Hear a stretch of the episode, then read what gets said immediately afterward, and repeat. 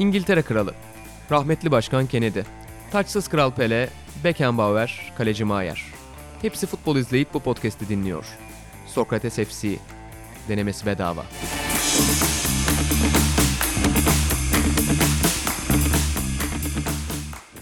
Sokrates'ten herkese merhabalar. Sokrates FC'nin yeni bölümüne hoş geldiniz. Ben İlhan Özdemir. Bugün Atahan Altınordu ve İlhan Özgen'le dev bir kadroyla karşınızda olacağız efendim ve güzel de konular seçtik. Hoş geldiniz beyler öncelikle.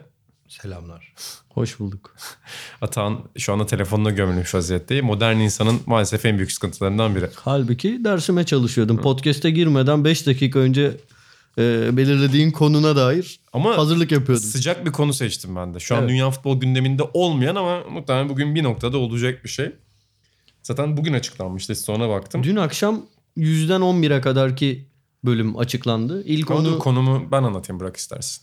Peki özür Konum dilerim. üzerinden prim yapma. Özür dilerim boykot ediyorum bu podcast boyunca hiç konuşmayacağım. Guardian'ın en iyi 100 futbolcu listesini konuşacağız efendim bugün. Ee, ve liste yapmayı da seven bir ofisteyiz. Yani biz de işte bu 2010'lar sayısında ya tam öyle 1, 2, 3, 4, 5 diye liste yapmadık da biz de çok kutulu yazılar yapmayı severiz. Hani fikirlerimizi ifade etmeyi, keskin ifade etmeyi severiz. O yüzden de biraz bunun üzerine konuşalım dedik. Ee, Guardian bu listeyi her sene yapıyor. Yani uzun bir süredir her sene yapıyor ve genelde de zaten ya Messi birinci oluyor ya Ronaldo birinci oluyor. Bütün futbol listelerinde olduğu gibi. Ama bu sene uzun süre sonra ilk defa bir sürpriz olmuş. Yani bir numarada bir sürpriz olmamış ama işte Messi bir numara ama Ronaldo dört numaraya düşmüş. İlk kez Guardian'ın uzun süredir bu listeyi yaptığı ilk günden beri e, ilk kez Messi Ronaldo ikilisi bozulmuş. İlk 5 sayayım. İlk onu sayayım hatta isterseniz biraz onun üzerinden konuşalım. Messi, Van Dijk, Mane, Cristiano Ronaldo, Muhammed Salah, Mbappe, Robert Lewandowski, Raheem Sterling, Alisson ve Frankie de Jong. İlk konumuz bu şekilde efendim. E, hanginiz başlamak istersiniz? Estağfurullah. Fark etmez de- sen nasıl uygun görürsen. Hadi Atan sen bir şeylere kafan takılmıştı ondan başla işte. Bir şeylere kafam takılmadı. Şimdi şöyle e, bu liste ya güzel bir liste yapmışlar. Bu listeler her zaman eleştirilir. Kim yaparsa yapsın eleştirilir. Mesela Yani senin işin- listende eleştirilmişti. Ben bazı eleştirileri de kabul etmiştim. Böyle spontane gelişen bazı e, olaylarda hata yapmıştım. E, bazıları da hani işin şanından işte eleştiriliyor. E, biz de şimdi burada kolay bir iş yapacağız ve eleştireceğiz.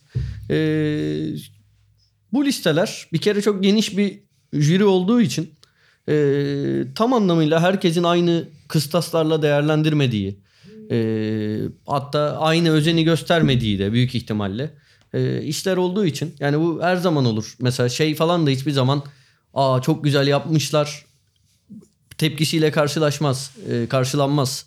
İşte Türk sinemasının en iyi 100 filmi, Türk tarihinin en iyi 100 albümü, işte dünyanın en iyi 100 şarkısı gibi listeler.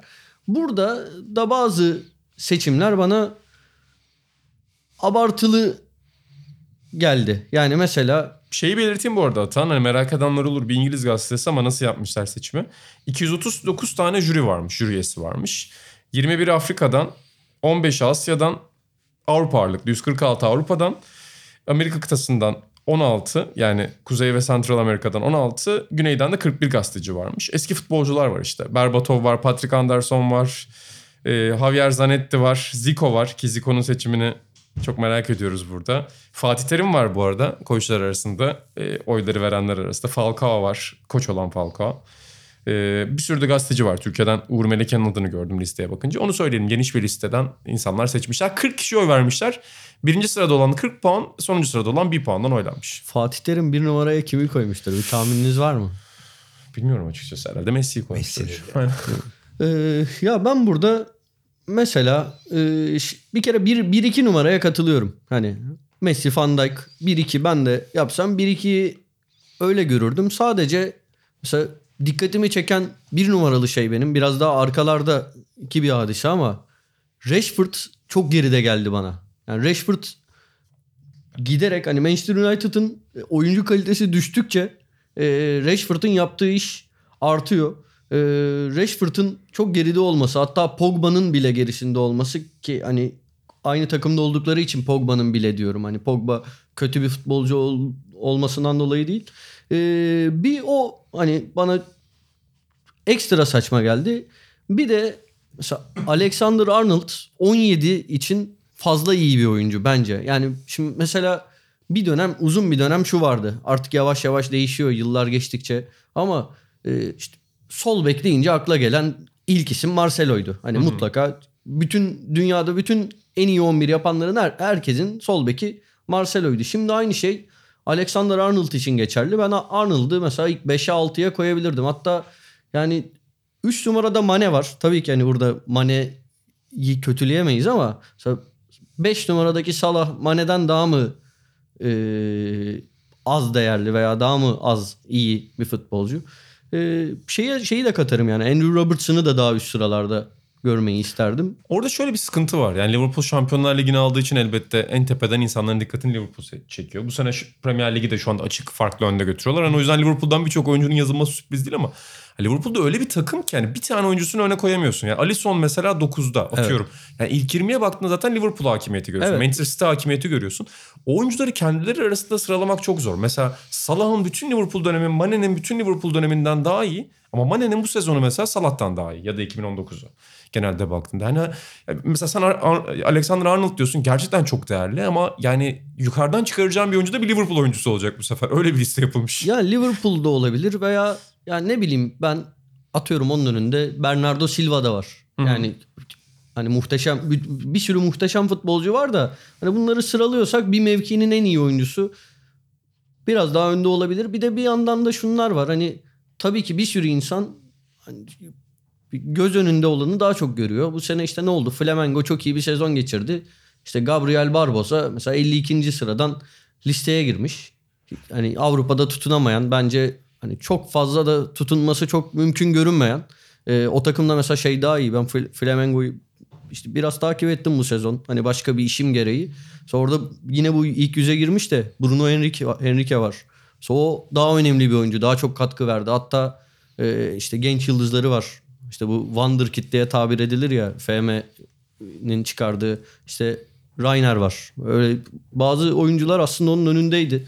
İşte şimdi şuraya bakıyorum. Mesela atıyorum Haaland, Gabriel Barboza'nın gerisinde veya yani ne bileyim bir sürü futbolcu işte biraz göz önünde olmayla, popülariteyle falan ilgili oluyor. Bu kadar lig, çok jüri olunca. Yani zaten baba da katılacak. Yani lig dominasyonu var. İşte Premier Lig ve La Liga'dan seçilmiş mesela. Ya at, bir, bir şey söyleyeceğim. Bence mesela yüzde yüz bence Merih Demiral da bu listeye girer. Yüzde yüz girer yani buradaki mesela Pique artık bayağı düşüşte olan bir oyuncu. Ama Merih mesela ya sen burada potansiyel kafasından düşünüyorsun. Abi, yo hayır bugünüyle söylüyorum yani bu listede yani mesela Gabriel Barbosa varsa Hı-hı. veya ne bileyim yeni çıkış yapan bir sürü Ama 2019'da Merih'in mesela kulüp takımına kaç maç oynadı? Bunu düşünmek. Mesela Juventus'ta kaç maç oynadı? O bence etkili. Şimdi kaptı for yani tam ama kaç maç mesela Pique Hı-hı. de olmasın o zaman. Başka biri olsun. Mesela ne bileyim. Ama La Liga şampiyonunun hala Bonucci ne Bonucci vardır gerçi de şimdi Hı-hı. görmedim. Bonucci yok galiba bu arada. Chiellini var. Sen ne düşünüyorsun İlhan Baba? Şöyle genel bir sen de az önce göz atma şansı buldun. Kelini var bak. Çok evet, Coutinho 100 numara. Flash bir seçim. Ya bu seçimleri yap yani mümkün değil tabii benim diyeceğim şey de ya bu seçimleri yapan insanların neden bu adamları seçtiğini de bilmek lazım. Çünkü bakış açısı e, farklı olduğunda sen oradan bakamadığın zaman olan bu ne alaka diyebiliyorsun. Tabii. Hani seçen insanın delikti atıyorum şimdi gördüm gözümün önüne geldi. Yani Delikti neye üste koyup Vardy'yi neden alta koyduğunu ya da Cavani'yi niye onlardan alta koyduğunun bir sebebini bilmek lazım. O sebebi bilince ancak sağlıklı bir tartışma yapabiliriz. Yani böyle sıradan yoksa dediğiniz gibi ikinizin de yani bambaşka da olsa eleştirilir. Bu da eleştirilir. Atıyorum bir Messi iki e, şey yerine Sala olsa gene bir şey bulursun Hı-hı. eleştirmeye. Yani bu listelerin biraz da keyfi oluyor zaten. Evet. Muhabbet konusu oluyor. Çok kişiden çıkınca atıyorum Brezilya milli takımında hani benim bildiğim Casemiro 11'de Fab, Fabinho onun alternatifi gibi ki hani ben olsam ikisini birden bir şekilde oynatırım. Şimdi burada bakıyorsun Fabinho 30'larda Casemiro 60'larda. E, öyle bir tutarlılık olmuyor ama bunun işte bunlar, bu listelerin en zevkli yanı böyle bakıp eleştirmek. Yani ben e, mesela Napoli'den Dries Mertens'i gördüm baba. 78'de. Yani işte. bir, bir sene öncesin. Bu şimdi bu arada benim gördüğüm kadarıyla en iyi en iyi futbolcular listesi. 2019'da en iyi performans verenlerin listesi değil değil mi? Ya Şimdi... şöyle ikisi de aynı kapıya çıkıyor aslında. Sonuçta sen 2019 yılında ve 2018 yılında aynı insan grubuna o şeyleri yolladın. Yani mesela insanlar o yıl grubunun performansına Messi bakıyor. işte 3 aylık 4 aylık bir sakatlık geçirse yüzün dışında mı kalacaktı? Yüzün dışında kalmaz ama 15'e koyarlar atıyorum. Bence öyle olur. Yürek ister.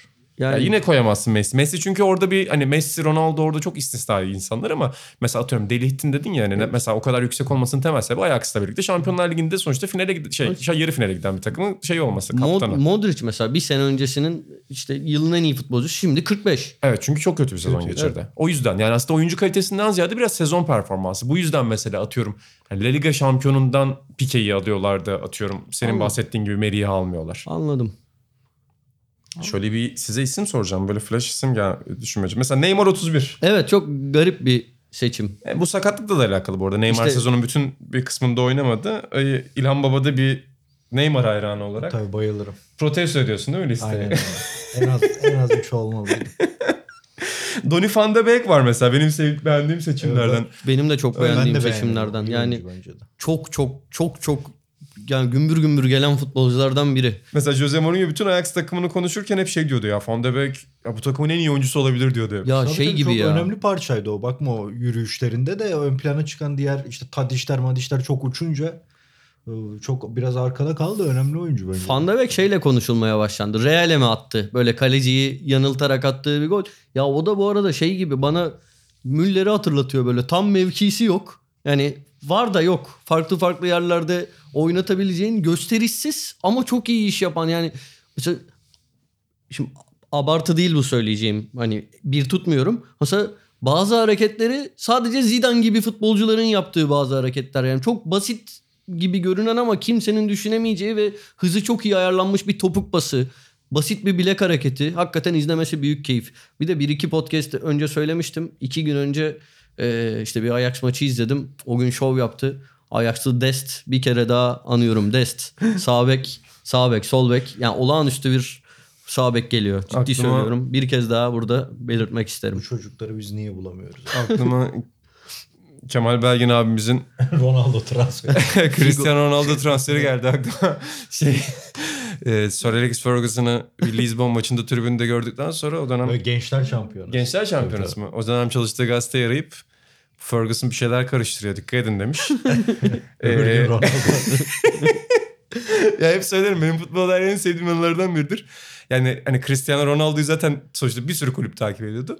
O gün o telefonu alan çocuklar ofiste nasıl bir çalışma yaptılar? yani Ferguson'ın niyeti ve Ronaldo'nun potansiyeli üzerine nasıl bir istihbarat çalışması yürütüldü o gün Türkiye Gazetesi ofisinde. Türkiye Gazetesi olabilir değil mi? Muhtemelen Türkiye Türkiye'de Gazetesi. öyle diyordu herhalde. Yani Fenerbahçe'de Figo'yu izletmişti. Selim Soy'dan gitmişti. Bu arada yani ben bunu ara ara sorarım. İnşallah bu podcast'te daha önce sormamışımdır. Cristiano Ronaldo'ya free kick atmayı öğreten futbolcuyu bilir misiniz? Cristiano Ronaldo free kick tarzını kimden almıştır? Kendi beyanı. Bu sessizliği daha fazla Heyo. uzatmanın eski Galatasaraylı Cesar Prates. O da benzer tarzda böyle omuzları kaldırıp koşarak gelirdi. Ronaldo hatta galiba son e, Dünya Kupası mıydı Avrupa Şampiyonası mıydı? İşte o fr- bir free kick golünden sonra bir kez İspanya daha maçı. gündeme gelmişti. Evet. Prates'in bir Fenerbahçe maçında golü vardı. Şimdi golün detaylarını anlatmak istemiyorum. Evet yasak. golün detaylarında suç var çünkü ama yani öyle bir eh, golünü Prates'in hatırlıyorum ben. Şeyi vardır. Bir Galatasaray Villarreal maçında 3 free kick kullandı. UEFA kupasıydı zannediyorum o zaman. Biri gol oldu. Biri kaleciden döndü. Murat Erdoğan tamamladı. Biri de üst ağlarda kaldı. Spiker e, dahil herkes gol zannetti. Bir de Prates deyince Fatih Terim'in biz Prates'e ileri git dedik ama geri de gelme demedik. Neyse bu Prates'e de değinmiş oldu. Baba sana son bir soru soracağım. Şimdi Ballon d'Or podcastında sen yoktun. Ee, şimdi Van Dijk 1 ya. Şey 2 ya şurada mesela. Atıyorum ilk 10'a bakıyorsun. Alisson da var. Hadi onu da savunma oyuncusu olarak kabul edelim. İlk 15'e doğru şöyle ilerliyorum. Trent Alexander-Arnold var. Hadi beklerin falan böyle bir reputasyonu var ama. Kaleci de var bu arada ilk onda. İşte kaleci olarak da hani Alisson söyledim. Ha söyledim mi? Pardon. Bu tip yetenek ya da en iyi oyuncular klasmanında kıyası yapılırken savunma oyuncularının yerine nasıl bakarsın sen? Yani Cannavaro özelinde de çok tartışılan bir konudur ya. Yani bir savunma oyuncusunun oyunu bu kadar değiştirmesi ya da dünyanın en iyi 5 oyuncusundan biri olması sana mantıklı gelen bir senaryo mu? Gayet. Ya Cannavaro durumu özel bir durum. Yani Cannavaro kabul edilmiyor. 2000'lerden sonra Dünya Kupası'nın değeri düştü falan. Tamamen Dünya Kupası yüzünden girdi oraya. Yani o 2006'daki performans hakikaten uçuktu. Ve Cannavaro'nun Parma sonrasına baktığında hayal kırıklıkları vardı. Yani Inter'i vardı, Juventus'ta tamam iyi takımdı, şampiyon oluyordu ligde ama Avrupa'da devamlı bir şeyi vardı gene. Gene Juventus basiretsizliği vardı. Yani o kulüp açısından söylüyorum, tekrarlıyorum. Parma'daki Cannavaro değildi hiçbir zaman sonraki yaşamında. Ama o Dünya Kupası onu bambaşka bir yere getirdi. Çünkü ben 66'dan beri tüm Dünya Kupalarını izledim. Ben öyle bir savunma performansı bireysel görmedim. Yani acayip bir şeydi ondan girdi. İstisnanın en istisnası diyorsun. Çok istisna. Onu Maradona da söylemişti galiba. Yani bu Zidane'a verilmişti ödül sanırım. Hani çok saçma. Böyle bir şey dünya izlemedi. Bir savunmacının bu kadar büyük bir performansın diye ondan girdi. Ya Van Şimdi Dijk'in- izliyor ama herhalde. Ya o zaman da izliyor. Dünya Kupası özelinde demiştim Ha. Maradona onu. Dünya Kupası tarihinde o şey Zidane Dünya Kupası'nın en iyi oyuncusu seçildiğinde o şey sonunda kupa sonunda. Ya Van Dijk'ın olayı biraz şeye benziyor işte. Mesela işte Maldini, Costa Curta hep simge isimlerdi ama oraya Nesta geldiğinde Milan'ın Avrupa'nın tepesine çıkacağı çok belli olmuştu. Bütün parçalar Nesta ile oturacağı çok belliydi. Çünkü çok liderdi, çok özel oyuncuydu. Ya Van Dijk de öyle. Çevresindeki herifler çok iyi. Tamam kalecisi çok iyi. Ama o parçalar neredeyse onunla. Yani çark Evet, onunla bütün işte. dişlileri onunla birlikte işte. şey yaptı. Onun için orada olması çok normal. Bu- Peki mesela atıyorum sana eski, eskiye dair bir soru soracağım ki oyuncu kalitesi bazında tabii kıyas yapmak zor ama mesela Nesta'nın tepe sezonları kaç yıllar arasındaydı? İşte o- orası çok uzun Van Dijk'a göre. Ee, Kaç sezon sürmüştü? Yani 97-98'den başlıyorsun. Hı hı. İşte ölüsünün bile Messi ile boğuştuğu 2010'ların başına kadar gidiyor yani. Mesela ya, ya o yıllarda hani onun tepe bir yılında atıyorum seçip bir liste yapsan ilk 5'e alabileceğin bir oyuncu değil mi senin için? Büyük ihtimal. Hı hı. Ya Baresi de öyle işte 78 yılında kadroya giriyor. Ben çocuktum oynuyordu hala Baresi yani. Hani Van Dijk'ın onlara karşılaştırdığında zaten dezavantajı o yani. Artık 30'una yaklaşırken çok üste çıktı o. Yoksa temel olarak tabii ki önemli oyuncu. Çok iyi oyuncu. Sen bir şey diyecektin Atan. Ben şunu diyeceğim bu arada hani ilk, her iki türlü de hani 2019'un en iyi oyuncuları listesi ise mesela Lewandowski için de 7 çok kötü bir rakam. Biraz daha yukarıda olması gerekiyor. Şimdi 2019'u Lewandowski hani çok tepede geçirdi. Abi, en iyi futbol yani herkes aynı kıstasla oy vermemiştir Yok diye. yani sonuçta Afrika kıtasında oy verenle Asya kıtasında oy verenle Türkiye'de oy veren aynı odada olmadığı için herkes kafasına göre veriyor yani. Fatih Hoca'nın listesini merak ediyorum. Evet öğrenmeye çalışalım bakalım. Atan'ın biliyorsun acayip Onda istihbaratı vardır. Mamak'taki arkadaşları da bilir. Daha önce açıklamıştı asker stratejisini burada. Ben tanıyorum yapmadım öyle. ama öyle yapmadım. İsterse Ganalı gazetecileri bile alır da. ama, uğraşmaz. ama çavuşuma Fatih Terim imzalı atkı hediye etmiştim. Öyle mi? Tabii. Şey, e, sen Hollandalı gazetecilerin ve futbolcuların da burada şeyini öğrenebilirsin. değil mi? Konu. Tabii. Ruth Krol. Krol oy veriyor mu bilmiyorum da. Yani Stuart'tan tut. Bilint mi vardı biri var. Herkes var ya. Herkes var. Danny Blind'in Clarence telefon numarası. Aynen Seedorf falan. Neskanks da var değil mi? Neskanks'ın eşiyle konuşmuştuk biz galiba. Doğrudur ya konuşmuşuzdur. Hepsinin var. Bayan Neskens öyle olur diye Türk futbolunda. Bayan Neskens'le konuştuk. O zaman yeni konumuza geçelim. Bu arada İtalyan futbolu demişken biliyorsunuz ben podcastlerde reklam yapmayı çok seviyorum. İtalyan futbolu ne zaman dedik? Daha demedik Az önce ki. Nesta dedik ya. Ha tamam öyle. Ee, İlhan Baba'nın Ben yeni konumuza geçiyordum. 2010'lar sayımızdaki Juventus yazısını da öneririz efendim. Juventus'u zevkle izleyen biri olarak e, şaka yapıyorum tabii ki. Keyiften kırma. Hani Juventus'un hegemonyasının başladığı ve İtalyan futbolunun dönüştüğü e, dönemi yazdı. Pirlo transferinden başlayarak İlhan Baba. Onu da okuyabilirsiniz yeni sayıda. Senin konuda yeni İtalyan futbolundaki iki antrenör değişikliği. Aslında bir İngiliz futboluna. Sarri'den bağlayabilirsin burada. Juventus, işte Napoli, oradan Napoli, Ancelotti bu üçgenden bağlayabilirsin. Sen yokken sen miydin moderatör? Dinleyemedim ben programı. Evet geçen hafta ben yaptım. Ha, şey, e, o yüzden senden sonra ben de ağır bir yük olacak omuzlarımda. Kusura bakma yol Tabii. gösteriyorsun. İşte e, Ancelotti'nin de Napoli'nin başına geçerken omzunda böyle ağır bir yük vardı. Bi- Biliyorsunuz geçen hafta... Hatta Arrigo Sacchi özür dilerim. Tabii. e, bir röportaj vermiş. E, işte Ancelotti ilk defa Napoli'ye giderken yani kariyerinde ilk defa bir kararını bana danışmadan aldı. Napoli'ye giderken bana sormadı. Danışsaydı ben ona gitme derdim. Çünkü Sarri orada çıtayı çok yükseğe koymuştu.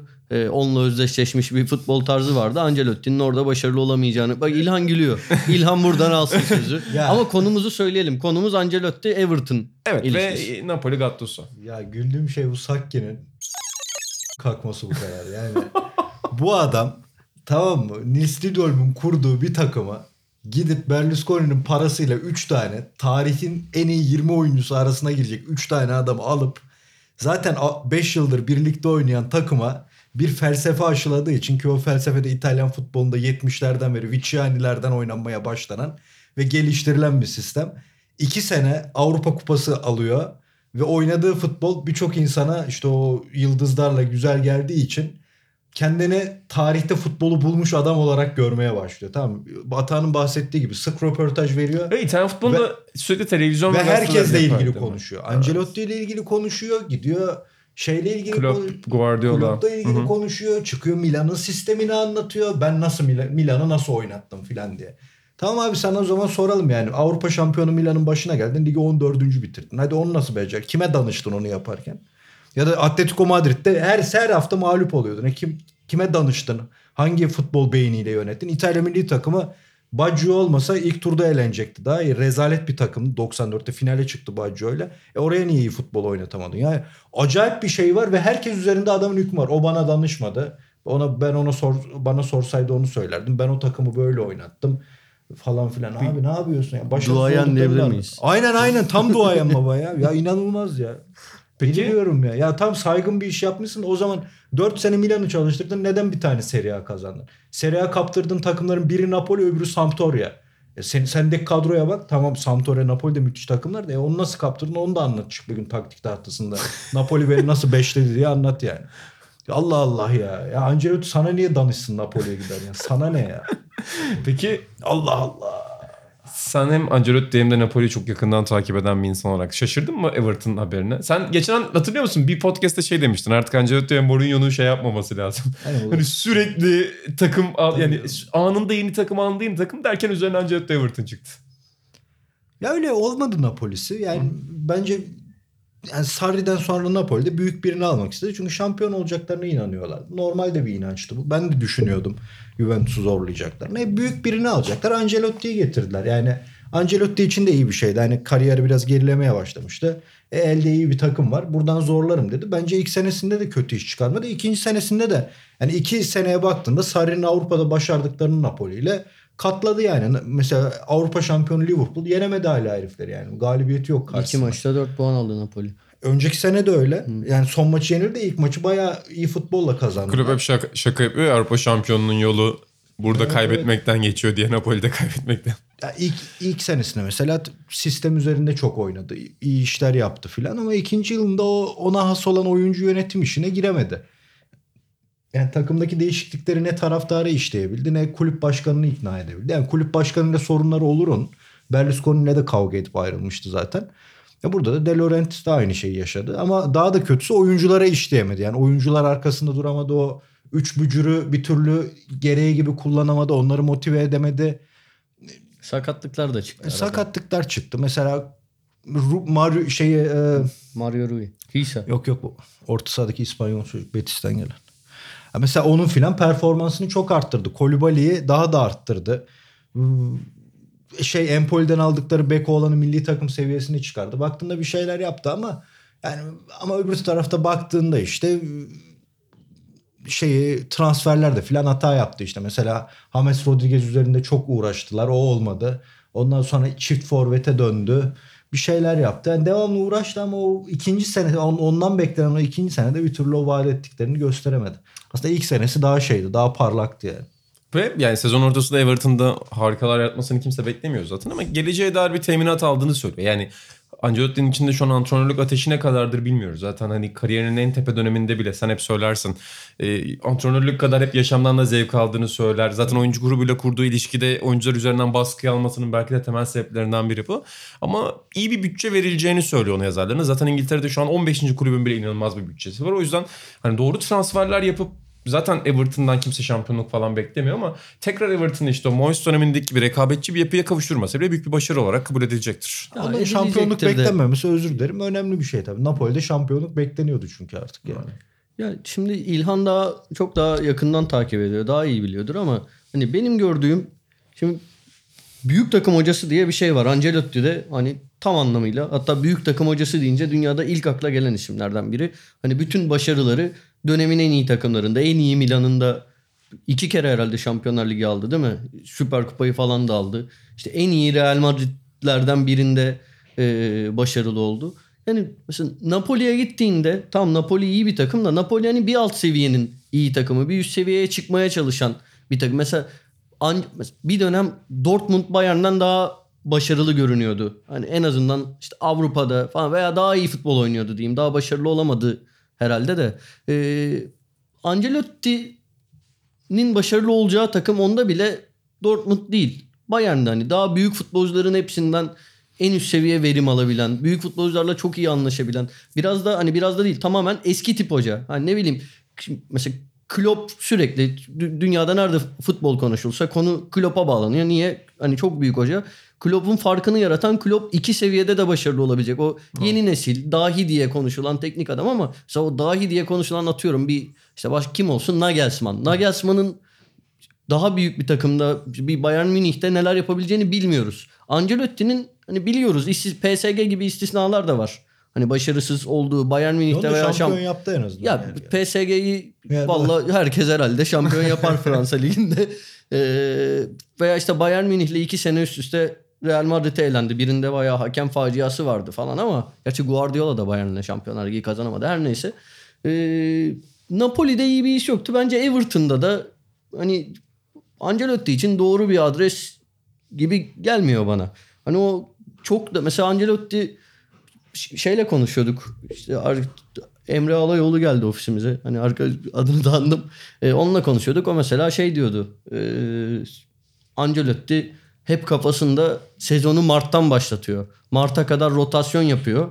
İşte Mart'tan sonra futbolcunun fiziksel olarak da öyle hazırlıyor. O sezonun son iki ayına, iki buçuk ayına yönelik çalışıyor diye söylemişti. Everton'da ne kadar bütçesi olursa olsun e, böyle bir kadro, e, rotasyon imkanı bulamayacaktır mesela gibi geliyor bana. Bu istisnası var mı baba? Böyle bir alt seviyede Ancelotti'nin başarılı olduğu bir takım. Baba adamın gelmiyor çıkışı benim Parma aklıma. diyorlar. Parma'nın o takımı E, şu an olsa evet yani acayip bir takım. Aynen hep iyi oyuncular var. Ya bir avantajı var Everton'da. Napoli'yi bıraktığında millet Sarri'nin Napoli'si ne hale gelecek diye izliyordu. Şimdi herhalde Everton'da Öyle bir durum inanın yok. inanın Everton'ı ne hale gelecek gibi bir durum yok. Aynen. O avantajı Ya var. bu arada Peki- Everton'da da şeyi görmek çok hoşuma gidiyor. Lafını böldüm özür dilerim çok kısa. Duncan Fer- Ferguson kenarda ya. Hani böyle hakikaten bir takımın efsane futbolcusu takımın başına geçtiğinde izlemesi ayrı bir keyif oluyor. Peki şeyi soracaktım sana. İtalya'da yeni bir durağı olabilir miydi? Yoksa Ya Milan'ı beklediler de ben bu Milan'ın Ancelotti'nin başına şeye Sakki'ye danışırsa Sakki izin vermezdi ona.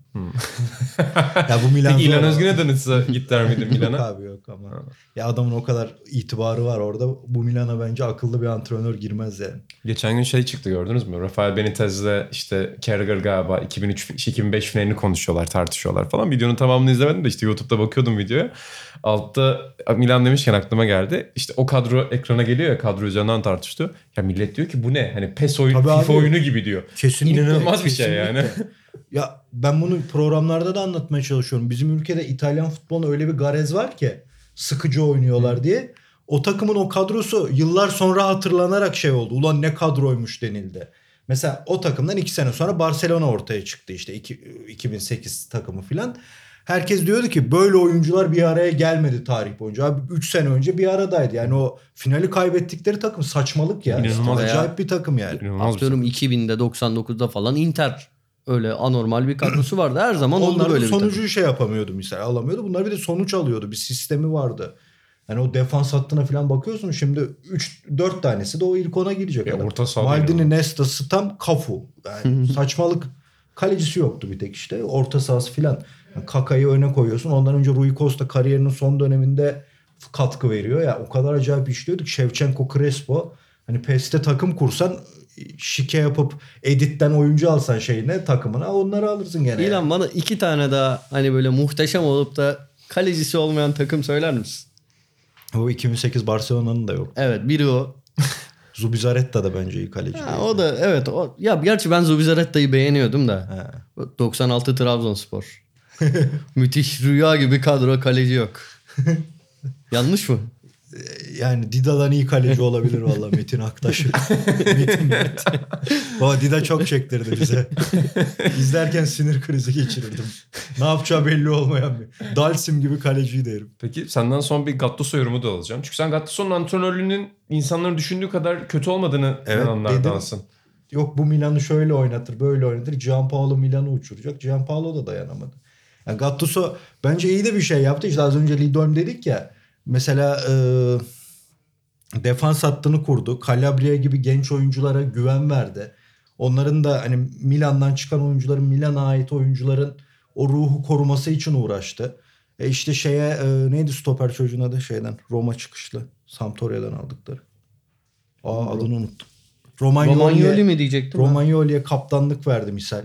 Ya İyi bunlar- topçu ama ya. Evet yani Romagnoli'yi şeye e. Donnarumma'yı bayağı bir ilk 11'de düşündü. Yani bence iyi hamleler yapmıştı ve sahada deniyordu. 3-5-2 oynuyordu. 4-3-3 oynuyordu. Geneli 4-3-3'tür ama en azından bir şey yapmaya çalışıyordu ve bir ruh aşılamaya çalışıyordu takıma. Misal şeye e, Santrfor sıkıntısı yaşadıklarında o Portekiz'de o, o olan çok eleştirildi şeyde. Ya ben çok yoğun olduğum için bütün isimleri unutuyorum. Adrian. Silva. Adrian Silva. Yaşlı gazeteci gibi oldum bu ay. Neydi o? Neydi o şu? Neydi o uzun oğlan? Şeyi de Callejon'u da unuttun değil mi? Değil mi? Aynen. İspanyol. Yok Callejon'u şeyde yok ya. O dedim Betis'ten getirdikleri ya adını. Ha unuttum. ben iş, vallahi şimdi Orta onu- sahada oynuyor ya. Bayağı iyi oyuncu. Ben mesela neyse ki ona- unutma ona gibi bir problem yaşamıyorum. Yani herkese tavsiye ederim. Bilmediğiniz zaman unutmak zorunda da kalmıyorsunuz. Ona eleştirdiklerinde Silva'yı mesela Van Basten üzerinden bir örnek vermişti basın toplantısında.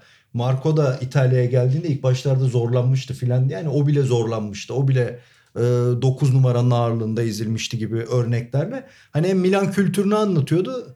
Ben futbolcunu da öyle sevmezdim. Şey bulurdum. Böyle herkesin işte sahadaki yürek diye gidip Nesta'nın Pirlo'nun üzerine koymasına karşıydım ama antrenörüne bir şey yapmaya çalışıyordu adam. Ha yeterliydi yetersizdi ama o Milan yetersizdi esas. İnsanlar onu kaçırıyordu. E burada da Napoli için şans mıdır değil midir başarılı olma bilemem ama e, Gattuso Milan özelinde konuşursak Milan'da bence öyle çok çok da kötü işler yapmadı yani. Şimdi o dahi diye gelen Gianpaolo'yu gördük yani. Ben yani Napoli'den birkaç futbolcuyla konuştum. Yani hani Çocuklar. çocuklar uzun zamandır hakikaten böyle antrenman yapmadık diyorlar. Ee, bir Türk futbolu klişesinde buradan söylemiş. Yani çünkü Gattuso idmanlarda çok sıkı tutuyormuş her şeyi. Konuşmadım ama demin o kadar Ancelotti dedik. Madem söyleyeyim ben e, Münih'e gittim. Bir anım var. Arabadan indik. Yani Münih meydanında arabadan indim. Karşıma çıkan ilk insan Ancelotti'ydi. Ancelotti ve eşi el ele yürüyorlardı. Böyle romantik yaşlı bir çift hoşuma gitmişti. Peki selam verdin mi? Türkiye'den Vermedim. gel, geliyorum Vermedim. gazeteciyim. Devam ettim yoluma ama şaşırdım. yapmıştık. Atağına yine mi Galatasaray? Türkiye gazetesi. Türkiye'den kim şampiyon oldu? şey, Türk futbolculara bu kadar para evet, vermemelisiniz. aynen.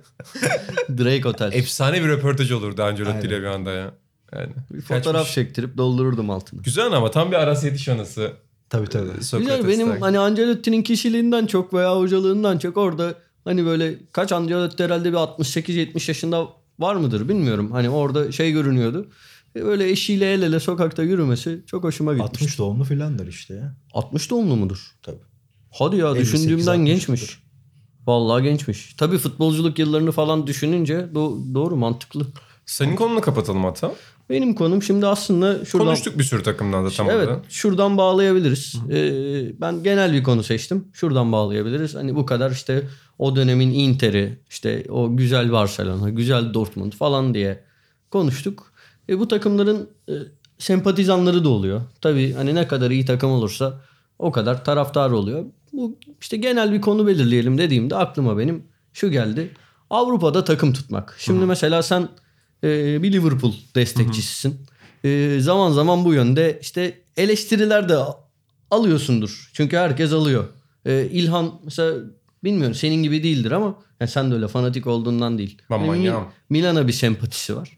E, bu Türkiye'de böyle insanların ikiye bölündüğü konulardan bir tanesi. Hani bazılarına böyle özentilik gibi geliyor.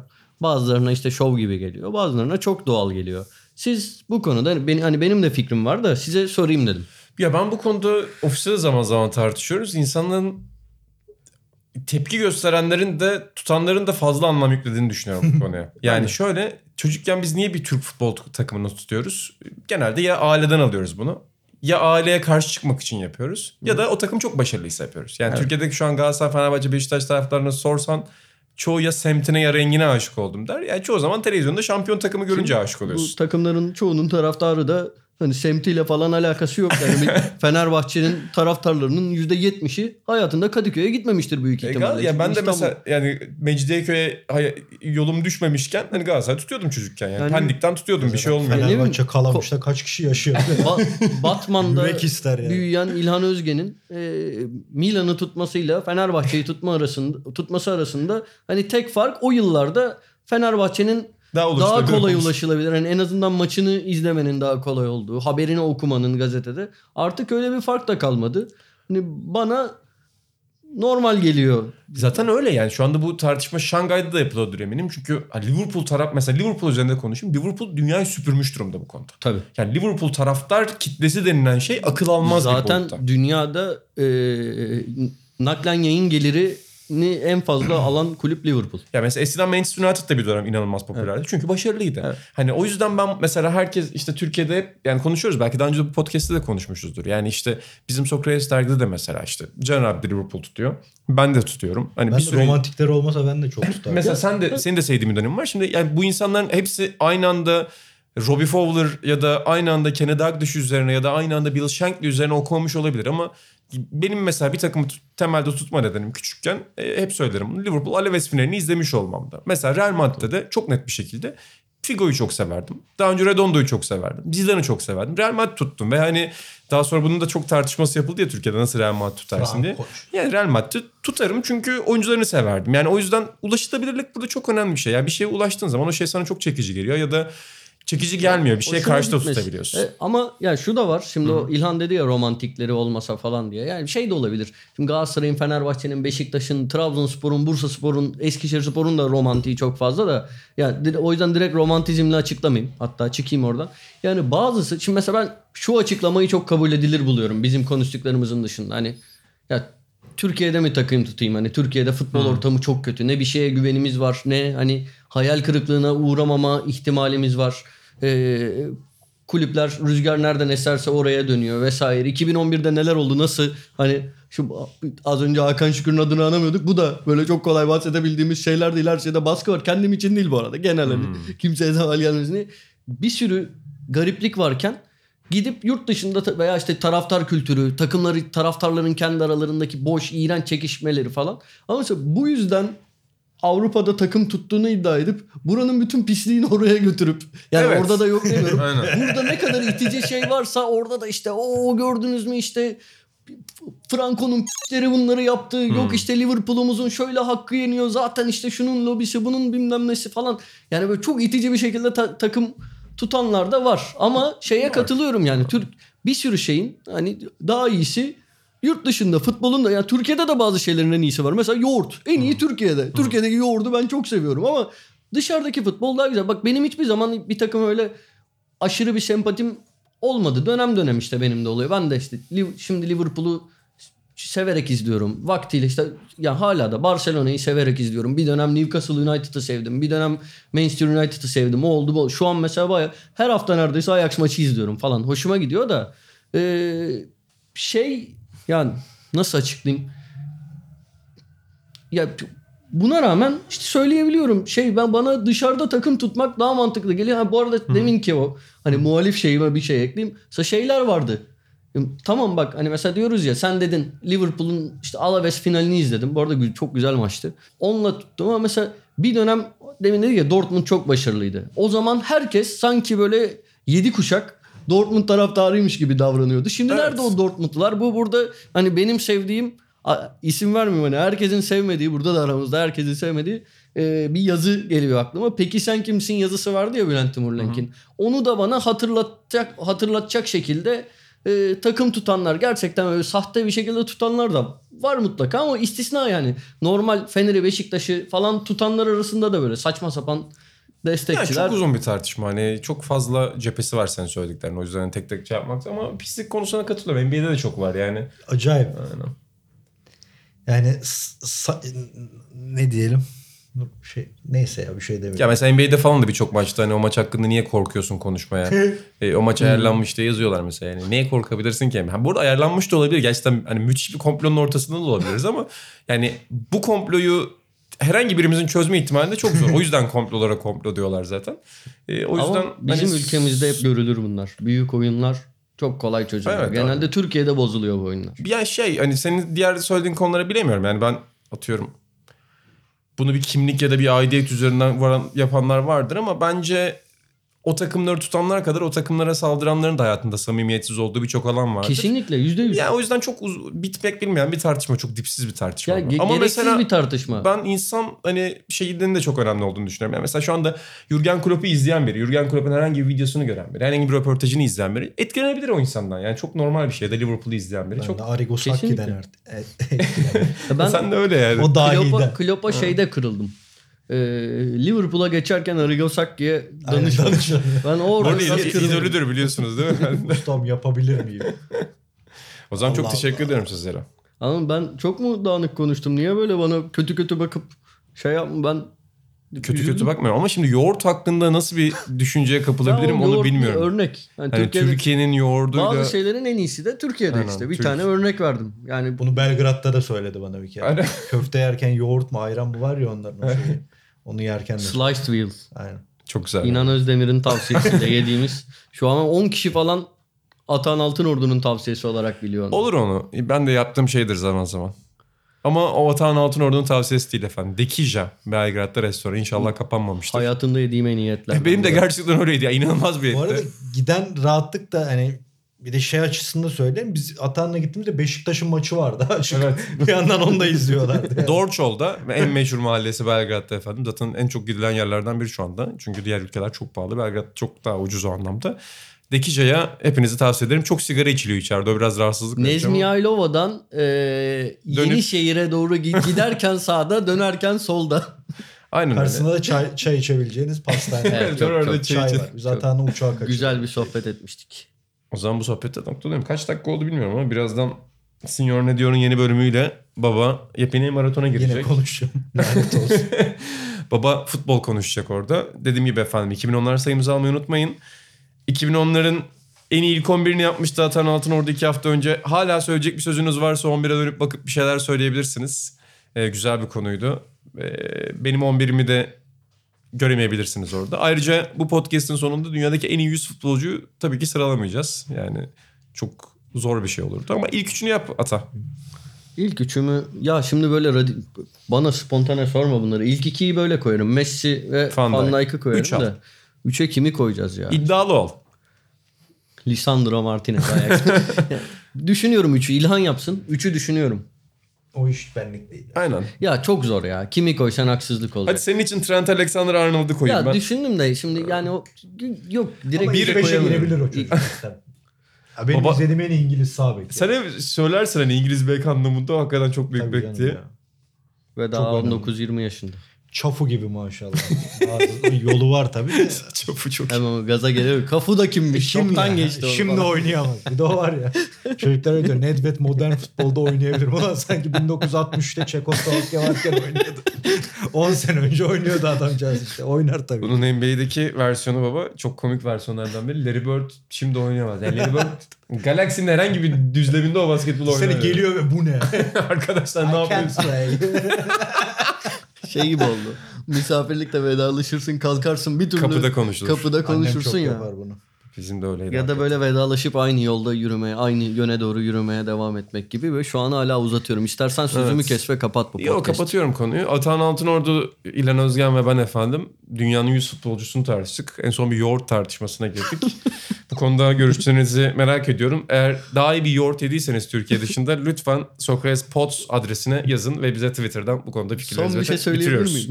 tamam Hadi. söylemiyorum peki. Hadi söyle. Sustum. Türkiye'de olan daha iyi bir şey söyleyeceksin bir de. Yok. Hayır hayır söylemeyeceğim sustum. İleriki podcastlere saklıyorum. Tamam sustu. Görüşmek üzere.